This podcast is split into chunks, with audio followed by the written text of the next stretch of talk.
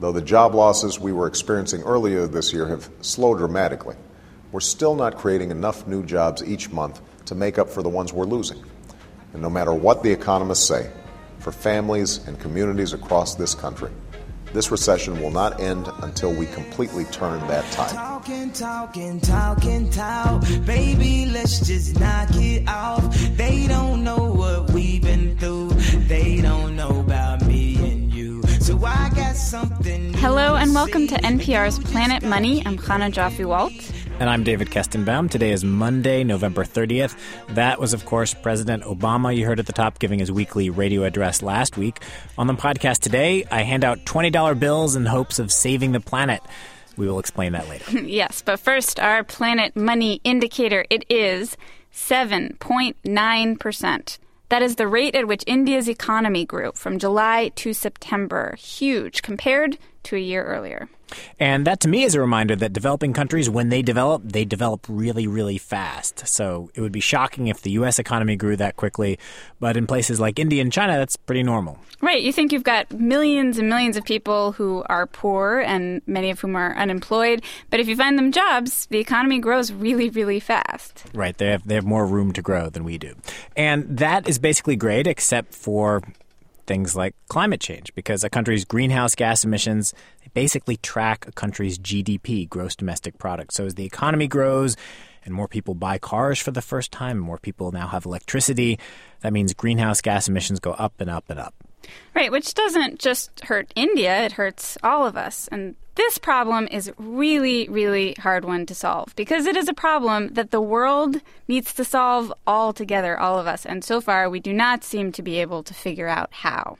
So economists call this category of problem um, a tragedy of the commons problem. Basically, you have a common resource like uh, a classic example is a, a, a pasture, a public pasture, and all the farmers want to graze their cows on that pasture because nobody owns it and uh, they they have an incentive to do that as much as possible. But if they all do that, they end up overgrazing it, and you destroy the pasture, and everyone suffers. Right. Fishing is another example that is often used. Um, so is the NPR New York Bureau fridge. Our bosses don't tell us, you know, you have to clean it out, so nobody does. That is actually a perfect example for climate change because it's basically it's like a pollution problem, right? So uh, we all benefit by putting carbon into the atmosphere because it means we can generate pretty cheap electricity by burning coal. There's cheap transportation using gasoline. But in the end, we all lose because we don't have a messy fridge, but we, you know, we heat up the planet. And now, the tragedy of the commons, when it was first proposed in the 1960s, is something of a depressing scenario. You know, we go with this idea that we need some outside power, we need some governing authority to come in and say, these are the rules. And unfortunately, when it comes to climate change, there is no outside government. It's just us, the countries of the world, trying to agree on something. Yeah, that was the original thinking was that it was basically unsolvable unless you had some outside government. But there is some good news. In fact, Elinor Ostrom, who won the economics Nobel Prize this year, her work actually says that in small groups, sometimes we can solve the tragedy of the commons problems. And we had her on the podcast here, and when I heard it, it actually got me thinking about climate change. I wondered, eh, you know, does she think there's any hope of us solving it? And I called her up, and she said she does have a hope, but it is not for some big treaty. It is for individuals and small communities to start solving it on their own. I don't want us to wait around for the government uh, to do everything. We're having a terrible time getting our governments to take this on. In other words, you're not so sure that the leaders of all these countries getting together will be able to agree to something. That's correct. Uh, and I'm definitely not sure they're going to do it soon enough, as as soon as they should. So, what's the answer? Well, that's why I say we've got to instead of sitting around twiddling our thumbs and blaming it on them, people in communities around the world have got to take action themselves, and that's where face-to-face communication of um, uh, you know trying to get norms established at a small scale that uh, you shouldn't leave the house with all the lights on, and you shouldn't leave the house with the heat way up, and all of these other things that can add up to at least uh, reduce the speed of the threat and um, maybe embarrass our international leaders enough that they will agree. It's interesting that you brought up the idea of uh, of a sort of very local solution because you know I've talked to several people who say that it, that's impossible. That our only hope is that we uh, our leaders get together and sort of is one of our problems. If we have a conception that oh, the only thing we can do is so we sit around and we twiddle our thumbs while these guys go to international meetings using airfare and using airplanes, etc. Uh, uh, see, I'm not opposed to international solutions. It's, I'm not opposed, but I think we are stupid to sit around and wait and wait and wait and wait. We are certainly not going to twiddle our thumbs here at Planet Money, David. No, we are going to play a game. And uh, we're going to play a game because that is one of the ways economists try to think through problems like this, which is by conducting little experiments, little games. We're in an area of economics here called game theory. And um, the question we're going to try and answer here is, is the one she posed Can we solve the climate change problem on our own without governments getting together and signing some big treaty? And again, clearly, this is in our collective best interest to solve. So, can we do it? And if not, why not? So the game we're going to play here was created by a German researcher, and there's real money at stake. Every player in it gets forty dollars to work with, and at the end of the game, they could walk away with some of that money or none of it, depending on how things go. So the assumption in the game is that climate change is coming, and that if we do nothing down the road, it's going to be a real catastrophe. We're talking major environmental destruction, islands underwater, mass extinctions. Goodbye, polar bears, no more polar bears. But in the game, there is a way to stop it. Unfortunately, it means reducing our carbon emissions, which is going to be expensive. Solar power costs more. If you want to clean up coal plants by sticking the carbon they emit in the ground, that, that's going to be expensive. And this is where the game comes in. And my money, David, my $40, please. I need it to save the planet. Well, we uh, we played the game with virtual money. Uh, we did this over the computer. I was very disappointed by. Yeah, sorry. I had to trick you. It was necessary. But um, yeah, so Chana, this is this was your chance to save the world. So we got you and five other NPR folks to play. True NPR junkies out there listening will recognize most of the names except for one. Yes, it is her very first day at NPR. Amy Stevens. She's our new boss here at Planet Money. And we thought we'd do what you do with a new boss. We tried to see how much money we could get out of her. Chana, don't forget you're supposed to save the planet. All right. All right. So Amy, uh, Amy was an editor at the Wall Street Journal and then worked at Portfolio, and we are really, really happy to have her here. So we started by asking everyone to identify themselves and give us some clue as to how cooperative they might be. So you're going to hear everyone introducing themselves, and then we're going to play you some part of the ten rounds of the game. My name is Chana Joffe Walt, and I, more than anything else, hate being cold. I really don't like being cold. So I have to admit, I do tend to crank the heat a little bit. And I am Dina Temple Raston, and um, I have a dog that looks very much like a polar bear. I'm Caitlin Kenny. I have the opposite problem of Chana. I hate being hot. It's so hot in my building that last night I have to confess we turned on the air conditioning to cool it down in my apartment. And my name is Mike Pesca, and I should disclose that my paternal great uncle was teased mercilessly by seals. So I have no love for that creature. Screw them and screw their habitat. And I'm Amy Stevens, and I have to confess that I get a little irresponsible with money. I'm an impulse buyer sometimes when it comes to shoes. Well, I'm Uri Berliner, and, and I will not wear a sweater under any conditions. So so take that.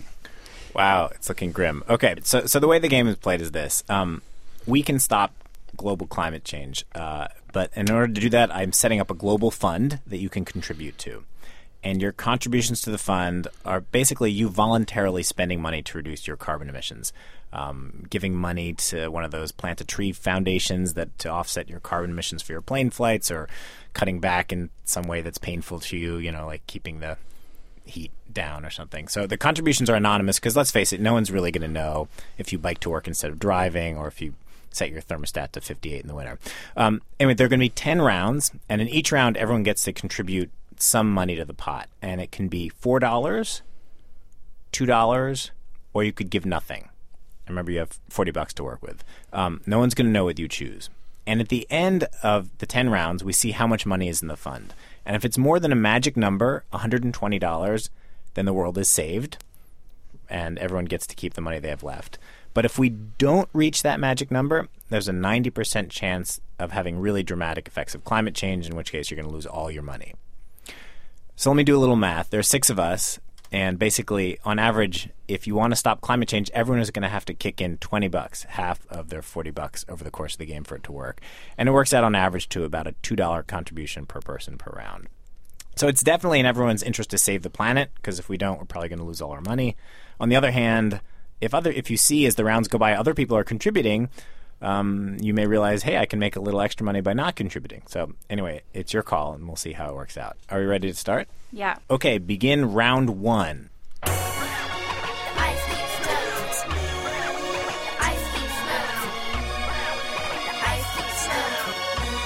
I really hope everyone gives because otherwise the planet's getting destroyed, Mike Pesca. I hope everyone, everyone gives. I know I've given generously. I really won't say how much, but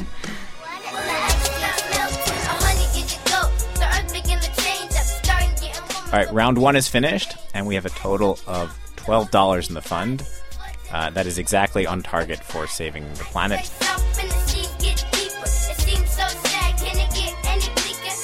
Okay, okay, that's the end of round two, and this round we only have six dollars added to the pot. So Oh. Ouch.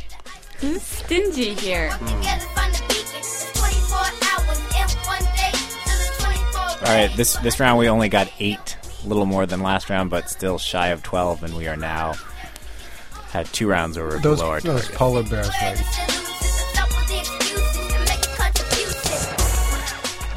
Can we get some polar bear noise or something like that? Or If Pesca does his Wookie noise. right, right. See? See? that was a melting polar bear. Okay, so round five we got ten dollars, still lower than the twelve we had in the first round.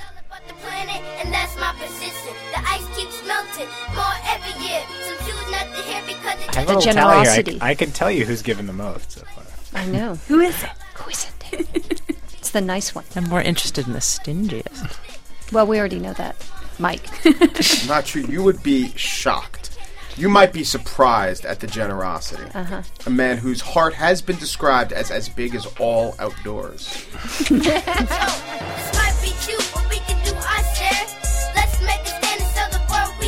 You're still shy. The total pot is seventy six, and we're supposed to be at eighty four. 84. Yeah, And we're at 76. you're at seventy six. We're supposed to be at eighty four. So we still have a shot of doing We have this. three rounds. We have three rounds. We're $8 behind.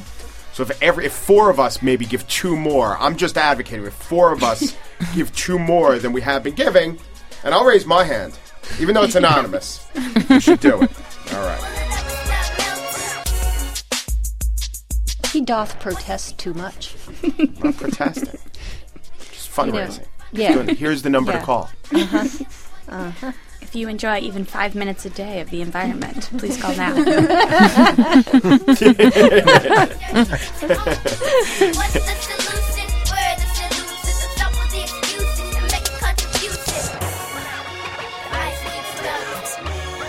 All those of you who have been holding back, this is the last Why are you looking round. at me? Right. Look, two times six won't do it. So come on, folks. Let's each put in four. I know I am. It's so funny hearing what you're saying and seeing what you're doing.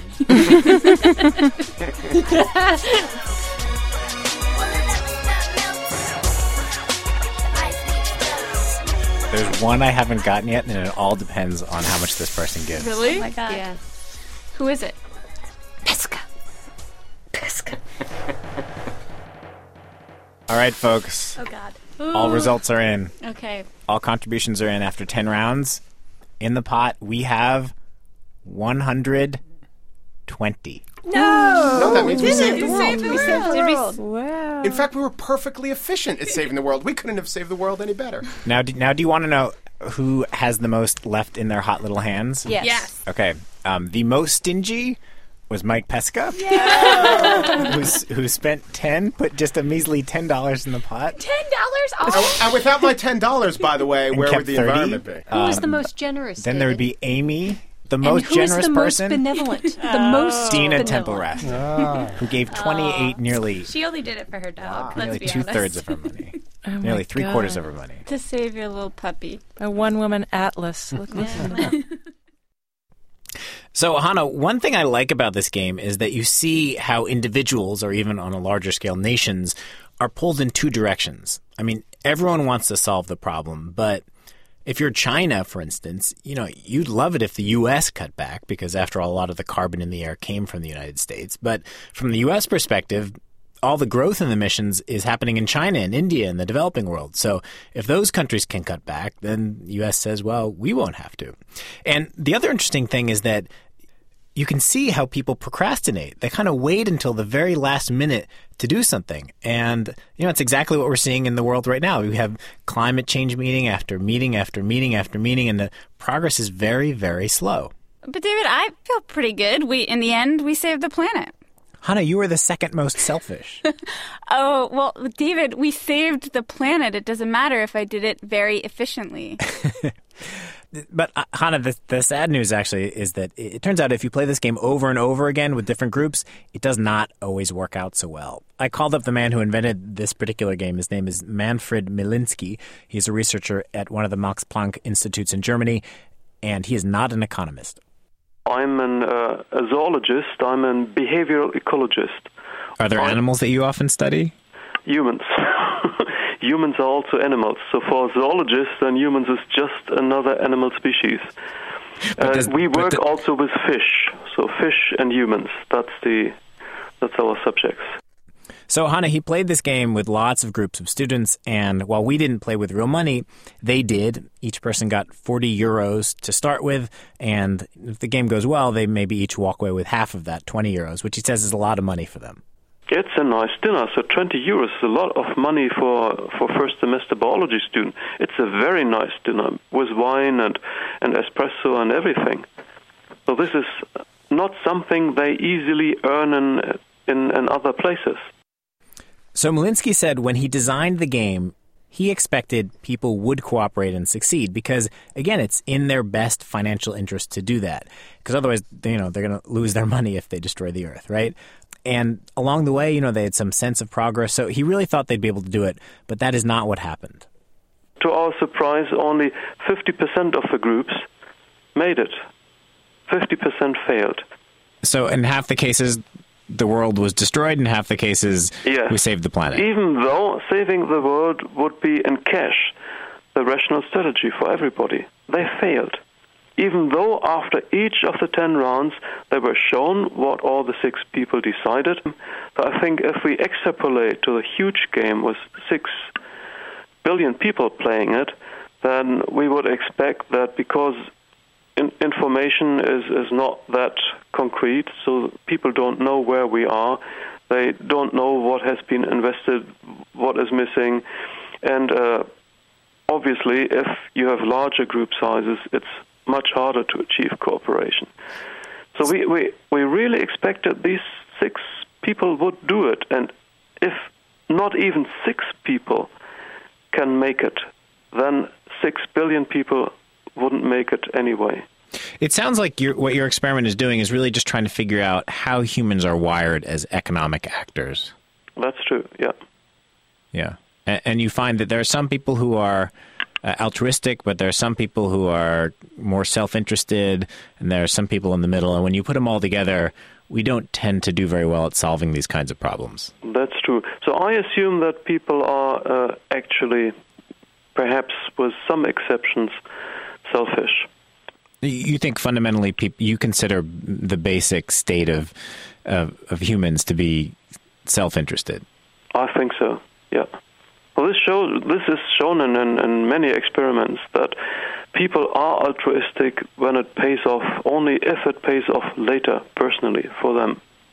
Or you're altruistic in one situation, you give something, but only when you're sure that this would be repaid in another situation. What we about did lots of experiments on that topic, and it always turned out to be the case that people are aware of being observed in this situation, and when they are not observed, then they are not altruistic. What about uh, the case of someone who throws uh, him or herself on a grenade to save their their colleagues in war? Yeah, I don't know. Yeah, there are some exceptions. There are some altruists. I, I would not I would not insist of everybody being purely selfish. There are some altruists. But not enough to save the planet here. They are too few, I think. Okay, well, I mean, this this game is just a game, but it does give you some sense for why it's hard to solve the problem. Yeah, and Milinski is a zoologist actually, and he had some uh, scientific insight into that. And his take is that evolution has basically wired us to solve short-term problems. And I like to think, you know, we think about some technological fix, but you know, we're focused on our own immediate survival. Uh, we are not really wired to weigh the long distant future. This is a problem that uh, we, for which we could not evolve the best rules. We are not prepared to to care for for the future. We devalue some expected values in the future. So if you offer a chimpanzee one banana now and ten bananas uh, after four hours, he would go for the one banana now. And this works with humans as well. We have uh, sayings, for example, in, in Britain, we have the saying, one bird in the hand is worth two birds in the bush, which means uh, the little thing you can just get now is uh, has a higher value than, than the big gain which you might get later. So, and this is something which we have to overcome rationally now with the climate game we have to care for the future. It's and, interesting though because what you're describing there is also the very thing that makes us so successful. I think eco- economically also, right? That yes, we of sort course. Of, we, are constantly trying to value risk and yeah. you know. This usually pays off. So this is uh, for, for for many tasks that we have to fulfill. It's a good rule. But for this task, it, it, it is a, a very bad rule, which wouldn't make it. Do you keep designing these games hoping that one time they will come out differently, but they never do? Yes, this is exactly what we do. But we hope to find circumstances under which the result will be cooperative. This is what we really try to do. But so far? So far, negative. No, David, I think we can overcome this and not end the podcast on a pessimistic note. We are not chimpanzees. I'll take the 10 bananas tomorrow. We get it. I get it. He he makes that point. He says, you know, the great thing is that as a species we have, we have foresight. You know, we can we can look into the future. We realize this is a problem, and we realize it's a problem with our biology, and it's hard for us to do it. You know, so he he thinks we're aware of the problem, and, and maybe it's solvable. But it, you know, it is a, it is a huge task, right? We're basically talking about redoing the way we handle energy all over the world. So I'm not sure we want to say he thinks Elinor Ostrom's idea that people and communities can individually contribute is necessarily wrong because she has some very specific ideas about how you might set something up, maybe with one community competing against another or something like that. Yeah, he, he does say he thinks our best hope is for our leaders to sort something out. He sees that actually as our only hope, really. All right. Well, let us know what you are hopeful about. You can reach us on our blog at npr.org/money, where you can also find a video of the music that you heard in the background of us playing the game. It's by the king of eco rap, Lil Peppy, and he is actually very little. It's at npr.org slash money. I'm Chana Joffe Walt, and I'm David Kestenbaum. Thank you for listening.